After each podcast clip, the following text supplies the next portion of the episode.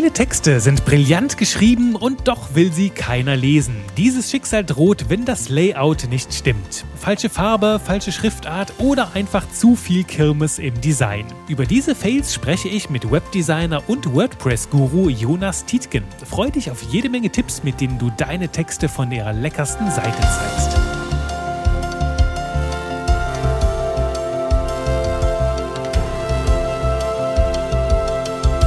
Hallöchen und willkommen zu einer neuen Runde Spaß mit Buchstaben hier im Podcast Texte, die verkaufen, der Heimat für knuspriges Copywriting und heute gleich mit zwei feinen Meisterköchen, nämlich natürlich mit mir, Jurik Heifens und heute als Gast mit dabei der liebe Jonas Tietgen. Hallöchen, lieber Jonas. Mann, Juri, danke, dass ich dabei sein darf. Kai, ich freue mich. Ich freue mich. Du bist ja auf mich zugekommen. Wir haben ja schon mal hier und da ein bisschen miteinander zu tun gehabt, auch schon ein bisschen zusammengearbeitet. Und du hast mir ein tolles Thema vorgeschlagen. Hier für den Podcast erzähl mal, worum geht's? Ja, äh, in Anbetracht dessen, dass du dich mit Texten extrem gut auskennst und ich mich mit Webdesign denke, sehr gut auszukennen und sehr viel Erfahrung habe, habe ich gedacht, lass uns die zwei Themen doch verbinden und mal darüber sprechen, wie gutes Webdesign die Texte noch besser machen kann, als sie sowieso schon sind. Ach, das ist Musik in meinen Ohren. Das ist Musik. Wir erzählen gleich noch ein bisschen darüber, wer du bist, was deine Hintergründe sind. Vielleicht ganz kurz, um ins Thema reinzukommen. Ich, ich vergleiche das in meinem Kurs, in meinem Programm bei den Leuten immer mit Hausmannskost mit einem großen Teller voll Hausmannskost und mit einem feinen 15-Gänge-Menü, das so richtig Spaß macht zu essen. Und weißt du, ich habe manchmal Leute, die schreiben brillante Texte, super lecker, super schön und präsentieren sie dann so, naja, dass den Menschen der Appetit vergeht, sobald sie sie sehen. Das wirkt dann so wie so ein großer Teller Hausmannskost. Stell dir das vor, hier zwei dicke Schnitzel drauf, vielleicht auch vegetarisch, wenn du magst. Dann hier noch einen großen Haufen Kartoffel, Kartoffeln, ne? Nudeln drüber und dann einen riesen Haufen Salat. Ne? Dann hast du einen riesen Berg mit Essen. Das ist vielleicht total lecker, total gesund, total gut gekocht. Nur da mag keiner so richtig dran nippen. Wenn du stattdessen, sagen wir mal, 15 kleine Tellerchen kriegst, immer ganz nett drapiert, macht Lust auf mehr, dann brummt der Magen und du isst wahrscheinlich sehr, sehr viel mehr, als dir lieb ist, als du Appetit hast und verschlingst das einfach nur so. Und ich glaube, so sollten auch gute Texte sein. Darum sollen sie auch lecker aussehen. Das ist so meine Einführung ins Thema. Ja, bin ich voll deiner Meinung. Ähm, egal wie gut irgendwas ist, egal wie gut ein Design ist und egal wie gut Text ist, wenn beides nicht in irgendeiner Art und Weise zusammenarbeitet und zusammenpasst, ist es für sich allein gestellt nichts wert. Mhm. Und dafür haben wir dich dabei. Du hast ein paar schöne Tipps mitgebracht, was wir beachten können, damit unsere Texte auch möglichst lecker aussehen. Erzähl uns doch nur mal so zum Start, damit wir dich auch besser situieren können. Wer bist du? Wo kommst du her? Und was treibst denn du so den lieben langen Tag, wenn du nicht gerade hier im Interview bist? ja, mache ich gerne. Also mein Name ist Jonas Tietgen und äh, vermutlich für die meisten bekannt bin ich unter wp-ninjas.de. Das ist meine, meine Website, meine Plattform, in der es darum geht, ähm, ja, im Prinzip allen Selbstständigen zu helfen, ihre WordPress-Websites alleine ähm, optimieren zu können, alleine pflegen zu können, warten zu können, alles, was so drumrum äh, rund um WordPress ist, selber machen zu können, ohne teure Dienstleister, teure Agenturen beauftragen zu müssen. Und das gibt's jetzt seit 2015 ähm, mein Hintergrund ist eigentlich, komme ich aus dem Webdesign. Also, was heißt eigentlich? So parallel zum Aufbau dieser Website habe ich äh, eine Ausbildung zum Webdesigner gemacht und einfach auch extrem viel praktisch umgesetzt. Ich bin kein Freund von immer nur viel Theorie machen. Äh, ich bin der Überzeugung, dass man durch äh, Praxis immer noch am meisten lernt und habe jetzt mehr als zehn Jahre Erfahrung im, mit WordPress, mit Webdesign. Deshalb reden wir heute ja auch über das Webdesign und mittlerweile auch gut neuneinhalb Jahre SEO-Hintergrund. Mhm. Das fand ich halt auch super, super spannend bei dir, die, diesen, dieses SEO-Know-how, das du mitbrachst. Damit hast du mich, glaube ich, beim, beim ersten Kontakt, den wir hatten, schon ziemlich umgehauen. Und ähm, halt auch, was das Thema Webdesign angeht.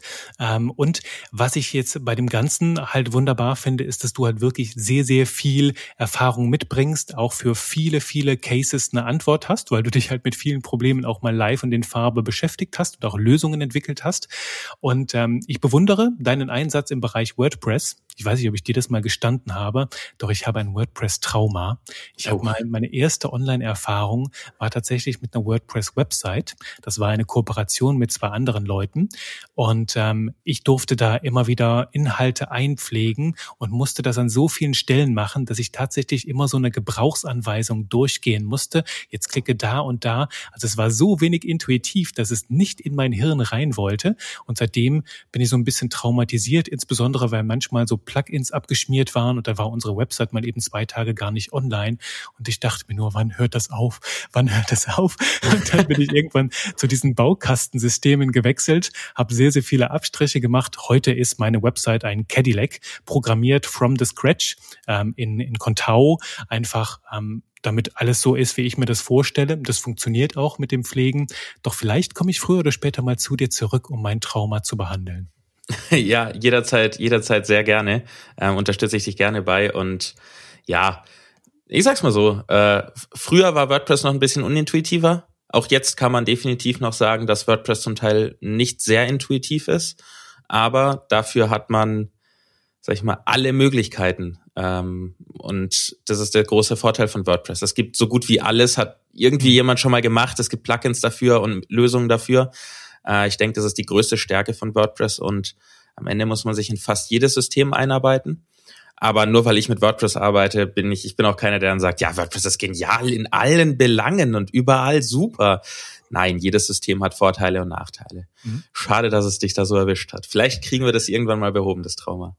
Ja, das ist so ein kleiner Werbeblock auch für dich, denn ich habe ja schon ein bisschen in deiner Welt geschnuppert und mit dir wirkt WordPress plötzlich freundlich, leicht und verdaulich. Ähm, deswegen mache ich da Mut für alle, die irgendwie mit WordPress, WordPress verzweifeln. Schaut gerne mal beim lieben, beim lieben Jonas vorbei. Ich werde deine Website auf jeden Fall hier in den Notizen zur Folge verlinken. Nun lass uns ans Eingemachte gehen, Jonas. Wie kriege ich das hin, dass meine Texte, die ich gut geschrieben habe, wo viel Herzblut drin steckt, denn auch lecker aussehen? Und zwar so lecker, dass die Menschen nicht anders können, als drauf zu klicken oder natürlich sie zu lesen. Boah, das ist natürlich eine sehr offen gestellte Frage zum Einstieg, aber klar, macht natürlich auch Sinn. Äh, ich glaube, ich würde mal mit, mit Problemen oder Fehlern starten, die so Klassiker sind, die einen Text, egal wie gut er ist, sofort zerstören. Ähm, ich meine, es, sie sind recht offensichtlich, wenn ich sie jetzt sage, ne? Aber vermutlich werden sich viele Zuhörer merken so, äh, werden merken, hm, stimmt, vielleicht sollte ich da auch mal drauf achten, weil man vergisst es für sich selber sehr gerne. Also zum einen der Kontrast. Der Kontrast ist ein extrem wichtiger Wert. Das heißt, Text sollte eine gewisse Farbe haben, die gut lesbar ist auf der Hintergrundfarbe. Guter Kontrast wäre schwarzes, schwarzer Text auf weißem Hintergrund. Schlechter Kontrast wäre hellgrauer Text auf weißem Hintergrund. Oder grauer Text auf schwarzem Hintergrund. Oder wenn wir ganz ähm, experimentell unterwegs sind, grüner Text auf rotem Hintergrund. Uh. Würde ich nicht empfehlen. Ähm, am Ende muss der Text gut lesbar sein und vor allen Dingen auch einfach lesbar sein. Und man darf auch nie vergessen, ich meine, wir zwei sind ja noch junge Hüpfer, ähm, aber du sitzt da auch mit Brille, ich habe ja auch eine liegen. Äh, nicht jeder hat perfekte Sicht und der Kontrast hilft einfach dabei, möglichst viele Menschen abzuholen. Das heißt, das wäre vielleicht so zum Einstieg auf jeden Fall mal Fehler Nummer eins, der gerne gemacht wird, dass mehr aufs Design geachtet wird, als darauf, dass der Kontrast des Textes am Ende gut ist. Und vielleicht auch, dass die Menschen da länger drauf verweilen. Also wenn du echt möchtest, dass Menschen 20 Minuten einen Beitrag lesen und du machst dann einen schwarzen Hintergrund mit weißer Schrift, ähm, ist ja auch so etwas, das manche sehr gerne machen, weil es natürlich geil aussieht bin ich auch Fan von, den, das Ding habe ich auch gemacht. Bin auch, find, finde auch, wenn es wenig Text ist, so für eine halbe Minute kann ich das. Nur ich habe tatsächlich mal so zehn Minuten da drauf gelesen auf einer schwarzen Website mit weißer Schrift und es hat mir irgendwie, als hätte es sich in meine Netzhaut eingebrannt. Also ich habe danach plötzlich ja. alles nur noch so seltsam gesehen. Das ist super, dass du das ansprichst, weil der Dark Mode, wie sich das so schön nennt heutzutage, ist ja ein absoluter nicht nur Trend, ich würde sagen, wir sind aus dem Trendlevel raus, sondern es ist ein mittlerweile klares Design, das sehr nützlich ist. Vor allen Dingen abends finde ich es auch sehr angenehm zum Arbeiten. Aber wie du sagst, gerade für Fließtext, und da gibt es eine schöne Studie zu, äh, gerade für Fließtext ist es extrem schlecht, wenn man weißen Text auf schwarzem Hintergrund hat. Da gab es mal einen Vergleich, da wurde äh, Teilnehmern einer Studie ein Text präsentiert ähm, weißer Text auf schwarzem Hintergrund und 88 Prozent der Teilnehmer, die diesen Text gelesen haben, haben danach eben Fragen oder alle haben Fragen gestellt bekommen und 88 Prozent haben nicht viel des Textes sich merken können. Das heißt, das Verständnis des Textes war schlecht. Im Vergleich dazu schwarzer Text auf weißem Hintergrund, so ich sag mal der Standard, hat dazu geführt, dass ein, ein prozentuales Verständnis von ungefähr 70 Prozent da war. Das heißt, es sieht zwar cool aus und ich bin auch der Meinung, man kann einzelne Textelemente mal so platzieren, mal einen schwarzen Hintergrund machen und einen weißen Text, aber kein Fließtext. Mhm. Okay, ich habe gerade so, während du erzählst, Jonas, so meine Website hier offen und gucke drauf und hake das jetzt mal alles ab, ob ich irgendeinen der bösen Fehler mache.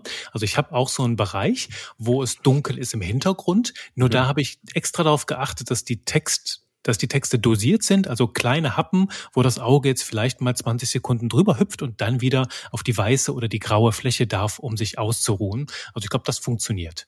Ja, auf jeden Fall. Also man kann das einsetzen. Ähm, es geht hier in erster Linie, wenn man sich eins merken sollte, dann keine Fließtexte in weißer Schrift auf schwarzem Hintergrund oder auch grauem. Also alles, was damit zusammenhängt.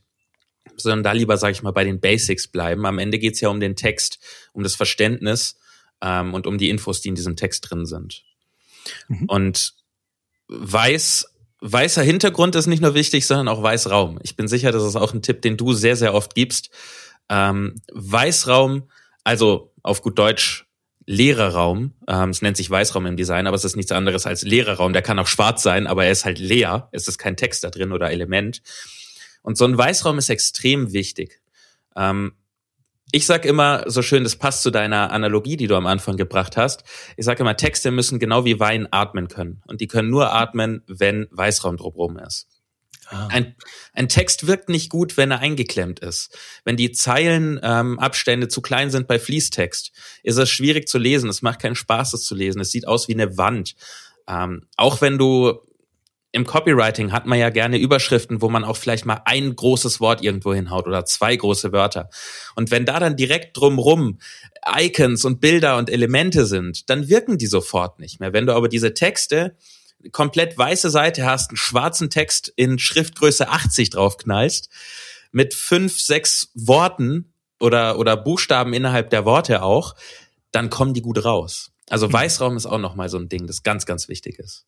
Das ist dann auch ein Statement. Ne? Ich habe mal so eine Folge gemacht rund um Emojis und Emoticons und da sage ich halt auch, ne, wucher deine Textlinie nicht zu, denn je nachdem, welche Elemente du mit reinbringst, stiehlst du deinen Worten die Show. Also wenn du so eine richtig schöne Headline hast, wo du sagst, wow, mir ist ein, ein Geniestreich gelungen und dann ist aber sind ganz viele Elemente, die drumherum Kirmes tanzen ähm, und lenken davon ab, dann schaut niemand mehr auf deine schöne Headline und das wäre halt einfach komplett schade und traurig. Deswegen das auch. Und ich habe da noch eine andere Analogie, Jonas, die ich im, im, ähm, im Kurs gerne verwende, nämlich so im Bereich der Architektur und der, der Innenausstattung. Also Apple macht das sehr stark. Das ist eine der Geheimnisse von Apples Websites, dass sie sehr, sehr viele großzügige leere Räume haben. Ja, das sehe ich, sehe ich auch echt häufig. Auch, auch nicht nur auf der Website, sondern auch in ihren Produkten, ne? Genau, das zum einen. Und ähm, ich sehe es halt in der Architektur, wenn du so Räume hast, so edle, edle, edle, edel ausgestattete Räume, die haben auch immer sehr, sehr viel Platz drumherum. Viele großzügig leere gestaltete Wände und dann so ein paar Möbelstücke da drin platziert, dass das ganze Ding atmen kann und halt diese offenen Räume, die wir dann halt auch im Text auf der Website haben, die sind halt ein Statussymbol irgendwo so von wegen, ich kann es mir erlauben, halt einfach wenig zu sagen, weil in dem wenigen so viel Kraft drin steckt, ähm, dass das ganze Ding halt atmen kann. Also ich finde dann auch diese Räume sind so eine Art ähm, Prestigezeichen, Luxuszeichen und ja und veredeln ein ganzes Design. Ja, und sie setzen den Fokus auf das, was da ist.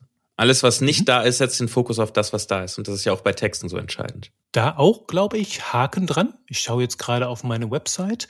Ja, ich mag das halt so, den, den, gerade den Headlines, wie du das gesagt hast, sehr, sehr viel Raum zu geben und, ähm, und da mal einfach die Worte wirken zu lassen. Das äh, ist eine schöne Sache. Okay, da bin ich auch in Sicherheit. das ist gut. Ähm, was nehmen wir als nächstes? Schriften über Hintergrundbildern sind ein schönes Ding. Mhm. Ähm, es werden nämlich sehr, sehr gerne Hintergrundbilder genutzt, um Emotionen rüberzubringen, um was ja eigentlich gut ist. eben Emotionen reinzubringen, den Inhalt auch in, in bildlicher Form zu vermitteln.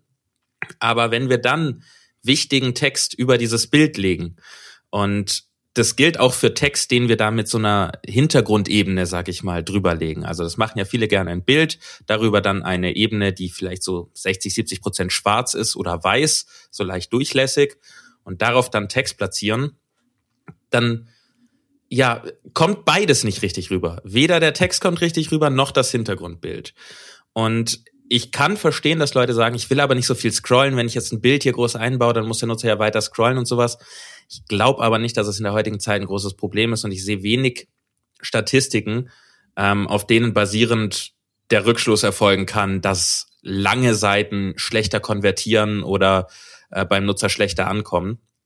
Man sollte es natürlich nicht unnötig in die Länge ziehen. Das ist klar. Das mhm. ist bei Texten so, bei Design, bei allem.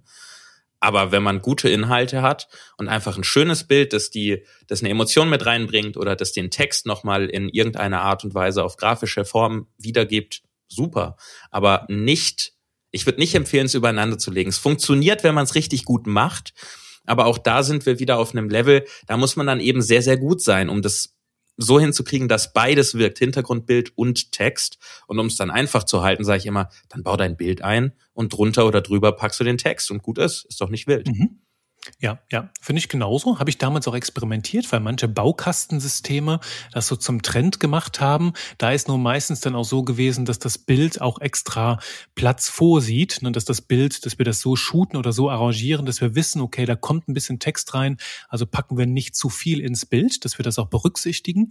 Und was die Länge angeht, bin ich beim Texten genau bei dir, ne? also Long Copy, Longform Copy, Shortform Copy, es gibt ja auch immer wieder so Mythen drum. Letzten Endes gibt's für beides seine Gründe. Ich sage halt immer, ne, so lang wie möglich, äh, so lang wie nötig und so kurz wie möglich. Also bitte nichts Überflüssiges und ich schätze, so ist das halt auch bei der Website. Wenn du da jetzt ganz viele Bilder mit reinbringst, die eigentlich nichts zur Sache tun, ähm, dann glaube ich, kann das auch nach hinten losgehen. Nur wenn das so aufgebaut ist, dass du ein schönes Bild hast, das fängt die Aufmerksamkeit. Vielleicht zeigen die Augen vom Bild, blicken auf die Headline, also folgst du der Blickrichtung und kommst von einem, dann kommst du von der Headline in die Copy, dann kommt die nächste Section, dass du quasi die Menschen führst, die Augen hüpfen von einem Element zum nächsten. Die Texte sind gut, knackig, machen Lust auf mehr und dann scrollst du und liest du und liest du und plötzlich ist es abends, es ist dunkel, ähm, alle Menschen um dich herum schlafen schon und du hast ganz vergessen, ähm, dass du am Lesen bist und das ist dann halt, das sind gelungene Erlebnisse und wenn wir das schaffen, dann spielt es gar keine Rolle, wie lang das ist.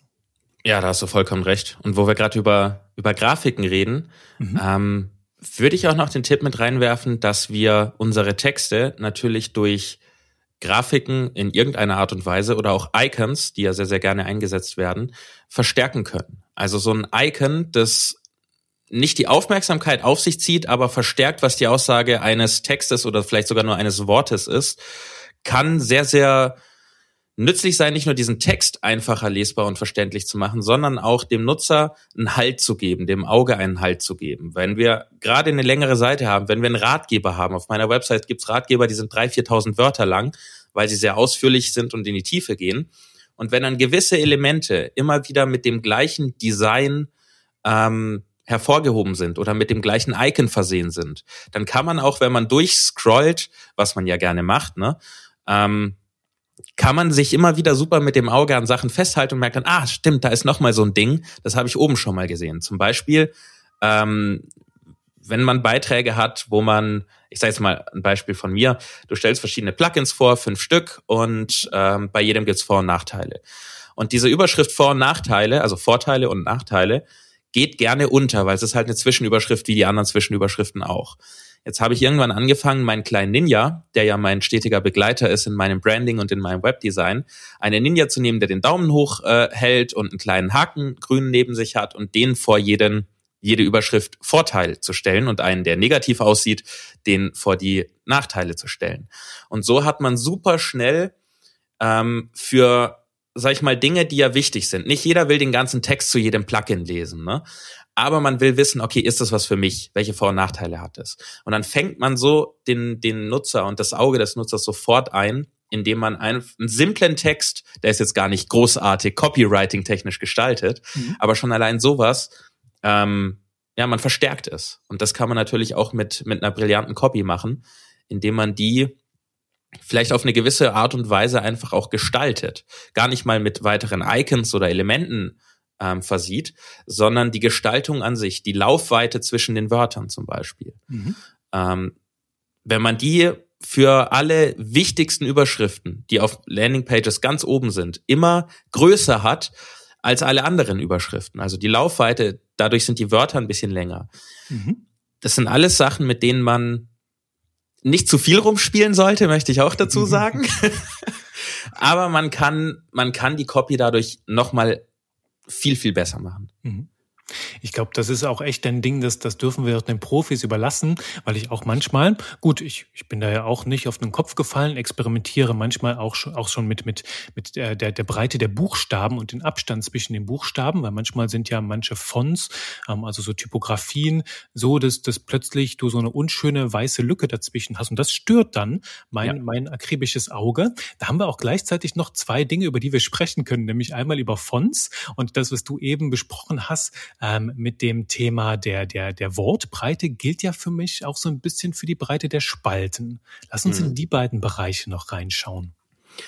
Ja, dann fangen wir mal hinten an. Ähm, die Breite der Spalten. Ich denke, der klassische Fehler ist, du hast es im Vorgespräch auch schon mal kurz erwähnt, das darf man ja verraten. Ähm, der Fehler ist häufig, und das begegnet dir und mir ebenfalls, dass Texte gerne über die gesamte Breite der Website gezogen werden. Das heißt, komplett von der linken Seite bis zur rechten Seite. Wenn dann die Website nicht mal eine feste Breite hat, kann es passieren, dass Leute mit großen Bildschirmen, 4K-Monitor oder auch Full HD ausreicht ja schon völlig, plötzlich vor sich wirklich einen halben Meter Text sehen oder 40 Zentimeter Text sehen. Ja, und das ist auch eine sehr, sehr schlechte Angewohnheit, weil das dem Leser schwerfällt, sich zu orientieren, wo er ist. Vor allen Dingen, wenn wir dann Texte haben, die sagen wir mal über fünf Zeilen gehen und über die gesamte Breite, dann verliere ich irgendwann mal den Lesefluss. Das passiert einfach, das ist normal. Oder ich scroll schnell drüber. Bis ich wieder gefunden habe, wo ich war, äh, habe ich schon gar keinen Bock mehr auf die Seite. Sag ich mal jetzt sehr polemisch ausgedrückt. Und das wollen wir vermeiden. Klar, man kann mal eine Zeile grafisch schön über die ganze Seite ziehen. Vielleicht auch in größeren Buchstaben und sowas in der größeren Schriftgröße. Fließtext würde ich niemals über die gesamte Breite ziehen. Hm. Ähm, es hat einen Grund, warum in Zeitungen so kleine Spalten sind. Ne? Also ich gerade sagen, es ja. gibt wenig, was man jetzt vom Printmedium Zeitung auf Websites übertragen sollte. Aber so kleine Sachen wie, okay, wir haben dort einfach so ein, was ist das, ein DIN A3 oder DIN A2 große Zeitung. Und da haben wir nicht von links nach rechts Text, sondern wir haben vier, fünf Spalten innerhalb einer Seite. Und das sorgt einfach dafür, dass wir uns viel, viel besser orientieren können. Und das würde ich auf Websites jetzt auch nicht in der übertriebenen Art empfehlen. Ich würde jetzt auch nicht überall fünfspaltige Layouts hinpacken, nur um Fließtext unterzubringen. Aber locker es auf. Mach 50-50 Layout, also eine Hälfte und noch eine Hälfte nebeneinander. Auf der einen Seite ist Text, auf der anderen Seite ist etwas anderes. Ein Bild, eine, eine Grafik, ein Video, was auch immer. Mhm. Und dann ist es halt snackbar. Ne? Dann sind es schöne kleine Happen, die das Auge halt Stück für Stück verdauen kann, zwischendurch an einer kleinen Oase Halt machen kann, sich mal auf einem Bild ausruhen kann. Und ich meine da auch, ne, äh, du hast es im Taschenbuch ja ähnlich. So ein Taschenbuch hat meistens so eine, so eine, so eine Spaltenbreite von neun Wörtern. Das ist ja auch alles, beruht auf Studien, hängt ja auch damit zusammen, wie unser Auge arbeitet. Und dass es halt einfach anstrengend wird, die Zeile zu halten für das Auge, wenn die zu breit sind, ne? weil es springt ja über die Worte und geht dann wieder zurück zum Anfang. Und da ist auch so ein Ding, ähm, da frage ich dich mal kurz, Jonas, was hältst du eigentlich so von zentrierter Schrift? Dass du, ähm, das sehe ich, ich, ich rate meinen Teilnehmerinnen und Teilnehmern immer wieder davon ab. Ähm, das ist jetzt so meine Juris Faustregel. Ich sage halt immer, wenn es mehr so als fünf, sechs Zeilen werden, bitte nicht zentrieren, weil das Ding ist, mein Auge will dann nach links zurück, dann fängt der Text aber weiter rechts an und das ist so eine Kirmes, da verliere ich mich drin kann ich eigentlich nichts mehr hinzufügen, außer ich gebe dann plus eins drauf, äh, wie man in Google Plus Zeiten gesagt hätte, also Anno Domini. Ähm, bin ich voll bei dir. Man kann das für kleine Textblöcke mal machen, gerade wenn man so klassische, ich nenne es mal Icon-Boxes hat vielleicht, wo man drei, vier Leistungen nebeneinander darstellt. Dann hat man Leistung eins, zwei, drei und vier und drunter sind zwei Zeilen oder drei Zeilen mit Erklärungstext. Okay, da kommt man noch mit weg. Aber wie du sagst, wenn das viel länger wird, auf keinen Fall. Das Auge weiß nicht, wo es hinspringen soll. Der Leser hat keine Lust weiterzulesen. Ähm, da dann lieber linksbündig. Und ich würde auch sowas wie, ähm, ah, hilf mir mal eben, wie heißt es auf Deutsch? Justify, wenn du es komplett über die Breite, dieser die es Blocksatz. beim Print hatte. Blocksatz, vielen Dank. Ähm, Blocksatz ist auch für Websites in 99 Prozent der Fälle keine gute Idee, weil wir unterschiedliche Bildschirmgrößen haben. Und dann haben wir plötzlich auf einem Bildschirm zwischen zwei Wörtern drei, vier, ich nenne es jetzt mal Zentimeter Platz oder eben 100 Pixel Platz, gar nicht gut. Also, wenn du nicht weißt, wie du es machen sollst, mach einfach linksbündig, damit hat man noch nie was falsch gemacht. Mhm. Und ich glaube, da ist es auch immer noch mal wichtig, dran zu erinnern, dass alle möglichen Website-Formate dynamisch sind. Also nur weil es gerade auf unserem kleinen, was weiß ich, 20 Zoll Bildschirm gut aussieht, kann es sein, dass es dann auf dem 4K Monsterschirm komplett komisch aussieht. Ähm, ne, also das, das skaliert sich so, wie es halt gerade lustig ist. Und dann natürlich auch die mobilen Endgeräte nicht vergessen. Ähm, deswegen bin ich immer ein Fan davon, wenn da ein Profi dran ist, der das halt auch im Blick hat, wo sieht das auf allen möglichen Quellen aus. Ich bin halt auch, ich erinnere mich an meine erste Website, ich habe mich nur darum geschert, dass das aus meinem kleinen, damals hatte ich so ein 21 Zoll iMac, darauf sah das gut aus im Vollbildmodus, da war das für mich geregelt. Und dann war ich mal irgendwie bei einer Kollegin am Schreibtisch und die macht meine Website auf und ich dachte mir, was ist das? Was hast du mit meiner Website gemacht? die sieht immer so aus. Habe ich mich dran gewöhnt. War am Anfang ein bisschen komisch, aber ich dachte mir, so ist der Juri. Und seitdem verfolgt es mich. Ja, da muss man vorsichtig sein. Ähm, eine der größten Herausforderungen im Webdesign und auch beim Thema Typografie ist, dass es unendlich viele verschiedene Bildschirmgrößen gibt. Ähm, und es sind ja nicht nur die Bildschirmgrößen relevant. Ne? Selbst auf dem 4K-Bildschirm kannst du ja dein Browserfenster kleiner haben und äh, größer haben und wie auch immer du es haben möchtest. Es muss überall funktionieren und da wird es dann wirklich sehr, sehr kompliziert. Das stimmt. Mhm. Ich habe sogar tatsächlich mal gesehen, dass meine Website in anderen Browsern immer wieder anders aussieht. Also in Mhm. Safari macht, macht es viele Macken. Bei Google Chrome war es mal so, dass alle meine Headlines nur noch farbige Balken waren. Und in Firefox habe ich gesehen, dass meine Farben richtig geil aussahen, also viel mehr Leuchtkraft hatten und so. Und da habe ich mir gedacht, ähm, eigentlich sollten jetzt alle Menschen auf der Welt nur noch Firefox benutzen, damit meine Website geil Damit deine Website gut aussieht. Ja, finde ich, finde ich einen guten Ansatz. Ähm, ist genau wie beim Responsive Web Design genauso ein Problem, ja. Unterschiedliche Browser basieren auf unterschiedlichen Programmierungsformen und Technologien und damit ist es, funktionieren manche Dinge gar nicht, andere Dinge funktionieren ein bisschen anders. Ähm, insbesondere bei komplexeren Sachen wie Animationen und solchen Dingen. Da wird's dann sehr kritisch. Bei so Standardsachen, schwarzer Text auf weißer Schrift, äh, auf Hm. weißem Hintergrund, da gibt's an sich keine großen Unterschiede. Ja. Du hattest ja noch das zweite Thema aufgemacht mit den, mit den Fonts, mit der Schriftart. Ja, dazu hatten wir hier im Podcast schon mal eine Folge, da habe ich mit dem, mit dem Philips Nirchota, ähm, der, der ist halt ähm, Branding-Meister, mit dem habe ich mal 45 Minuten über, über Fonts gesprochen, dass wir die, die serifenlose Comicschrift oder sowas wie Papyrus, hm, dürfen wir im privaten Familienkreis nutzen, um unsere Geburtstagseinladungen zu schreiben, doch bitte nicht im Business-Kontext. ja, So weit waren wir. Da bin ich, da bin ich voll dabei. Es gibt so ein paar Schriften, die sind einfach sowas von overused. Die, die sollte man nicht mehr einsetzen. Papyrus am besten wahrscheinlich bekannt aus dem Avatar-Poster, Genau. der Avatar-Film-Poster. Comic Sans bekannt aus sämtlichen Kindereinladungen, Kindergeburtstagseinladungen, die mit Word erstellt wurden. Und Ähm, halte ich fest, aus meinem Lateinunterricht früher. Ich hatte ja Latein im, im Abi. Ähm, und ähm, mein Lehrer hatte, war, glaube ich, hatte damals die, die, der Unterricht 70 Seiten, also damals ganz süß, und alles in, in Comic Sans geschrieben. Wunderbar witzig.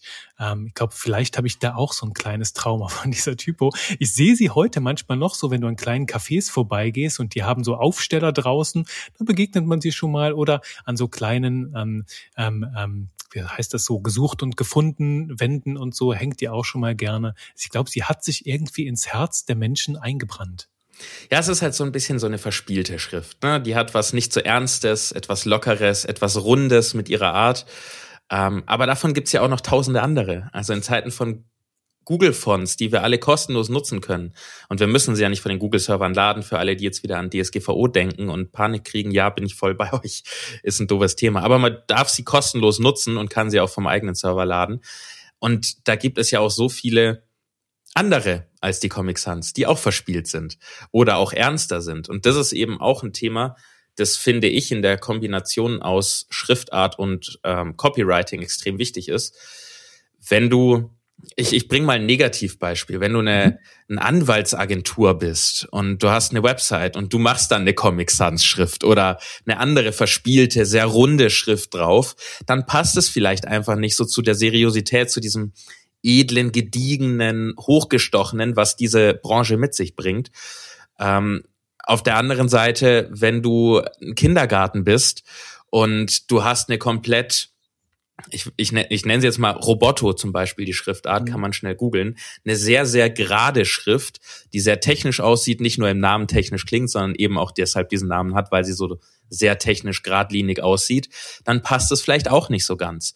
Also man muss sich jetzt nicht zwischen diesen tausenden Fonts durchwühlen, aber es sollte schon auf eine gewisse Art und Weise passen, dass die Schriftart den Stil des Business, der Branche, der Person wiedergibt und dann eben auch den Stil dessen, wie es geschrieben ist. Wenn etwas witzig geschrieben ist oder wenn etwas sehr seriös geschrieben ist, wenn es ein Thema ist, bei dem es vielleicht um Emotionen geht, auf solche Dinge sollte man auch bei der Schriftartauswahl achten. Und da kann man sich viel mit verspielen, finde ich. Mhm. Also du kennst da mit Sicherheit auch mehr als nur ein Beispiel, wo ein cooler Text irgendwo stand und dann hast du gemerkt, aber irgendwie wirkt, irgendwas stimmt nicht. Und dann fällt einem nach Analyse, nach einer Analyse auch so, ach so, die Schriftart ist komplett verspielt, aber eigentlich verkauft er mir eine Lebensversicherung. Weißt du, so in dem Dreh. Ja, ich, ich habe zuletzt so ein Beispiel gehabt, ähm, da bin ich durch, durch Zufall drauf gekommen. Da war zum einen, war das, glaube ich, so ein, so ein lila Hintergrund und da drauf war, wenn ich mich richtig erinnere, eine grüne Typo und ähm, das in so einer Schnörkelschrift, weißt du, so Uff. extrem extrem geschwungen. Das fand ich interessant. Das passte auch zum Thema, war elegant. Was dann nur ein bisschen nach hinten losging, ist, es gab gleich drei oder vier verschiedene Typos auf dieser Website. Also es fing an mit dieser großen Schnörkelschrift und dann kam eine etwas gesetztere Blockschrift und dann plötzlich kamen Serifen mit rein. Und wo ich mir dachte, ist vielleicht nett gemeint, ist, ähm, bringt, bringt, bringt das wilde Herz des, des Juris, der Abwechslung mag, ähm, sehr zum, sehr zum Pochen. Doch es war too much. Und mhm. da bin ich ein Fan davon, halt vielleicht so, was wäre da deine Empfehlung, dich auf ein, zwei Varianten zu fokussieren? Ja, also zwei finde ich ist fast auch Pflicht. Also mhm. ich finde, es sollte immer eine Kombination sein oder sagen wir es einfach als Praxistipp. In, in 99 Prozent der Fälle reicht es vollkommen aus, wenn du eine Schriftart hast für Überschriften und eine Schriftart für Fließtexte. So, warum zwei unterschiedliche? Naja, weil die unterschiedlich groß sind, diese Texte. Überschriften sind eher ein bisschen größer, Fließtext ist eher ein bisschen kleiner. Und Fließtext sollte gut lesbar sein und Überschriften sollten gut lesbar sein. Und nicht jede Typografie funktioniert in groß und in klein. Äh, insbesondere wenn wir Serifenschriften haben, das sind diese runden Schriften, die immer noch am Ende Sachen dranhängen haben, so Rundungen dran haben. Also kleine ähm, Füßchen, ne? Genau, kleine Füßchen. ähm, die sind zum Beispiel für Fließtext meistens nicht so gut geeignet, weil es einfach ein bisschen schwerer zu lesen ist. Ähm, es, es verschnörkelt so die einzelnen Buchstaben ineinander und macht es dann fürs Auge schwieriger zu lesen. Aber für eine große Überschrift, die dann in einer großen Schriftart, äh, großen Schriftgröße da ist, kann das sehr, sehr cool wirken. Mhm.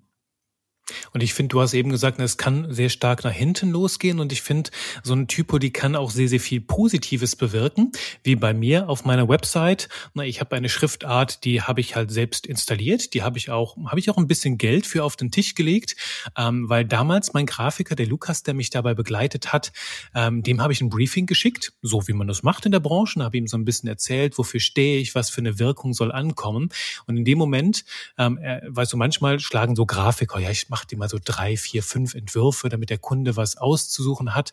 Und er ist halt ganz selbstbewusst zu mir gekommen und hat gesagt, Juri, es gibt eine Typo, die passt wie ähm, Topf auf Deckel oder Deckel auf Topf oder wie auch immer du es rumstellen willst, passt genau auf dich und das ist diese hier. Und ich dachte mir, you get me, du hast 100% verstanden, was für ein Spirit das vermitteln soll. Und da ist es halt so, du siehst das Schriftbild und du weißt schon, okay, das ist jetzt hier kein Langweiler, das ist ähm, eine bolde Schriftart, also die ist mutig, die ist, die ist auch aussagekräftig, die ist wild. Und wenn du da ähm, einen jemanden hast, der richtig viel Erfahrung hat und dich da gut beraten kann, dann kann so eine Typo halt schon ein krasses Branding sein. Dann ist die Message nicht nur in den Worten, sondern auch zwischen den Zeilen. Die Buchstaben zeigen sich so, wie du bist und sprechen dann halt auch deine Sprache. Und da sind halt Leute, ich habe eine, einen Freund, der, der ist halt Grafiker, der ist jetzt, ich glaube, ich will ihm nicht Böses, nichts, nichts antun. Ich nenne noch seinen Namen nicht hier, ich glaube, er ist schon so Mitte 50 und der kennt wahrscheinlich 2000 Typos aus der Erinnerung heraus, der hat es, glaube ich, auch studiert in, in, diese ganz nischige Richtung. Und der sagt dann, so bei neuen Projekten, arbeitet auch in einer Branding-Agentur, ähm, sagt dann, ah, da habe ich mal damals was gesehen, Moment. Und dann geht er irgendwie in sein Arbeitszimmer und wühlt in so Ordnern rum und dann sagt er, ja, hier ist sie. Genau die, die passt perfekt. Und ich denke so, du, du bist doch gaga. Also, du kennst tausende Schriftarten und du weißt halt ganz genau, wie die heißt und wie die aussieht und dass sie passt, das ist Magie. Wie ein guter Schneider, ja. Definitiv. Mhm. Es ist viel wert. Wie du sagst, es ist dann ja auch ein Teil des Brandings. Vor allen Dingen sollte man die ja auch nicht so häufig ändern. Ja. Die Schriftart des Fließtextes, sage ich mal, ist dann nicht so relevant fürs Branding. Aber wenn du natürlich in gewissen Überschriften oder in deinen Überschriften immer die gleiche Schriftart nutzt, die du dann auch Social Media für deine Posts nutzt, in Bildern, in Werbung, wo auch immer, dann repräsentiert dich diese Schriftart ja mit der Zeit definitiv auch. Genau. Genau. Das waren schon proppe viele Tipps, ähm, Jonas. Ich weiß nicht, wie viel du noch äh, in petto hast. Wir könnten wahrscheinlich stundenlang weiter philosophieren. Hast du vielleicht noch so ein Goldnugget oder eine andere Message, die du den Leuten mitgeben möchtest? Alle, die hier, die an ihrer eigenen Website arbeiten und ähm, da hast du ja schon viel geteilt. Hast du ein gutes Bauchgefühl mitgegeben?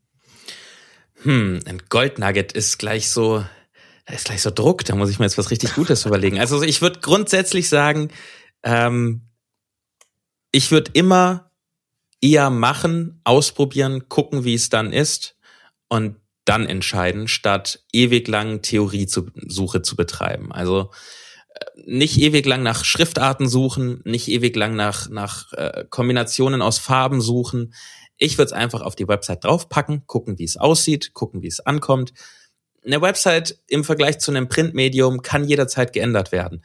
Ich bin der Meinung, sie sollte nicht durchgehend immer wieder komplett geändert werden, aber in kleinen Dingen sollte sie immer wieder geändert werden. Also es ist ja ein laufender Prozess und deswegen würde ich empfehlen, mach einfach. Das ist auch mein Motto bei so ziemlich allem. Mach einfach, probier es aus. Ähm, Goldnugget habe ich jetzt so nicht, aber noch ein Tipp, genau wie bei Fonts, auch bei Farben nicht zu viele benutzen. Viele Farben zu benutzen ist eine Kunst, dass sie gut wirken. Es ist deutlich einfacher, eine Website kaputt zu machen mit vielen Farben, als es ist, äh, eine Website professionell aussehen zu lassen mit wenigen Farben. Deswegen halte dich lieber dran, bei einer, zwei starken Farben zu bleiben und dann lieber mit Abstufungen zu arbeiten. Das ist der Trick, der für viele eine Offenbarung. Vielleicht ist das ein Gold Nugget. Für viele ist es vielleicht ein, ja klar weiß jeder, aber für viele ist es vielleicht ein Gold Nugget arbeite lieber mit Abstufungen einer starken Farbe als mit zwei oder drei starken Farben. Mit starken Farben meine ich jetzt zum Beispiel blau, grün, rot. Ne? Statt davon mehrere zu nehmen, nimm die Farbe, die du in deinem Logo hast und nimm eine, eine dunklere Version davon, eine hellere Version, noch eine hellere Version. Da finde ich, kann man fast komplett wild werden. Da macht ihr ruhig ein paar Versionen draus. Nutz immer die gleiche für die gleichen Elemente und dann wirkt es nicht unprofessionell, weil eine Website wirkt extrem schnell unprofessionell, wenn man zu viel mit Farben rumspielt, sag ich mal. Ja, und ich bin mir sicher, das ist ein Gold Nugget, auf jeden Fall, weil ich diese Komponente auch immer wieder bei Texten betone. Ich sage da ganz gern, es braucht ganz schön Mut und es verlangt auch Eier, Prioritäten zu setzen, Grenzen zu setzen, zu kürzen und zu reduzieren. Weil darum fällt auch vielen Menschen es nicht ganz so leicht, sich in Texten kurz zu fassen, zu kürzen, das schön knackig runterzubringen, weil sie dann denken, oh, dann fehlt mir aber das und dann geht das verloren. Und ich meine, das schafft letzten Endes, dass das, was übrig übrig bleibt, halt eine besondere Strahlkraft hat, dass es nichts anderes gibt, was diesen Botschaften die Show stiehlt. Und deswegen dir halt klar zu machen, ja, es braucht Mut, zu kürzen, zu reduzieren, doch du tust deiner gesamten Arbeit damit einen riesigen Gefallen. Ja, damit haben wir im Prinzip den Kreis geschlossen zu dem, was wir recht nah am Anfang gesagt hatten. Das, was nicht da ist, gibt Platz für das, was da ist und gibt Kraft für das, was da ist. Wow, danke lieber Jonas. Ich würde sagen, das war doch ein erstklassiges Schlusswort. Ich danke dir ganz herzlich, dass du dabei warst und äh, verlinke nochmal alle wunderbaren Wege zu dir hier in den Notizen zur Folge und ich sage ganz herzlich auf ein neues. Gerne, hat mir sehr viel Spaß gemacht. Vielen Dank.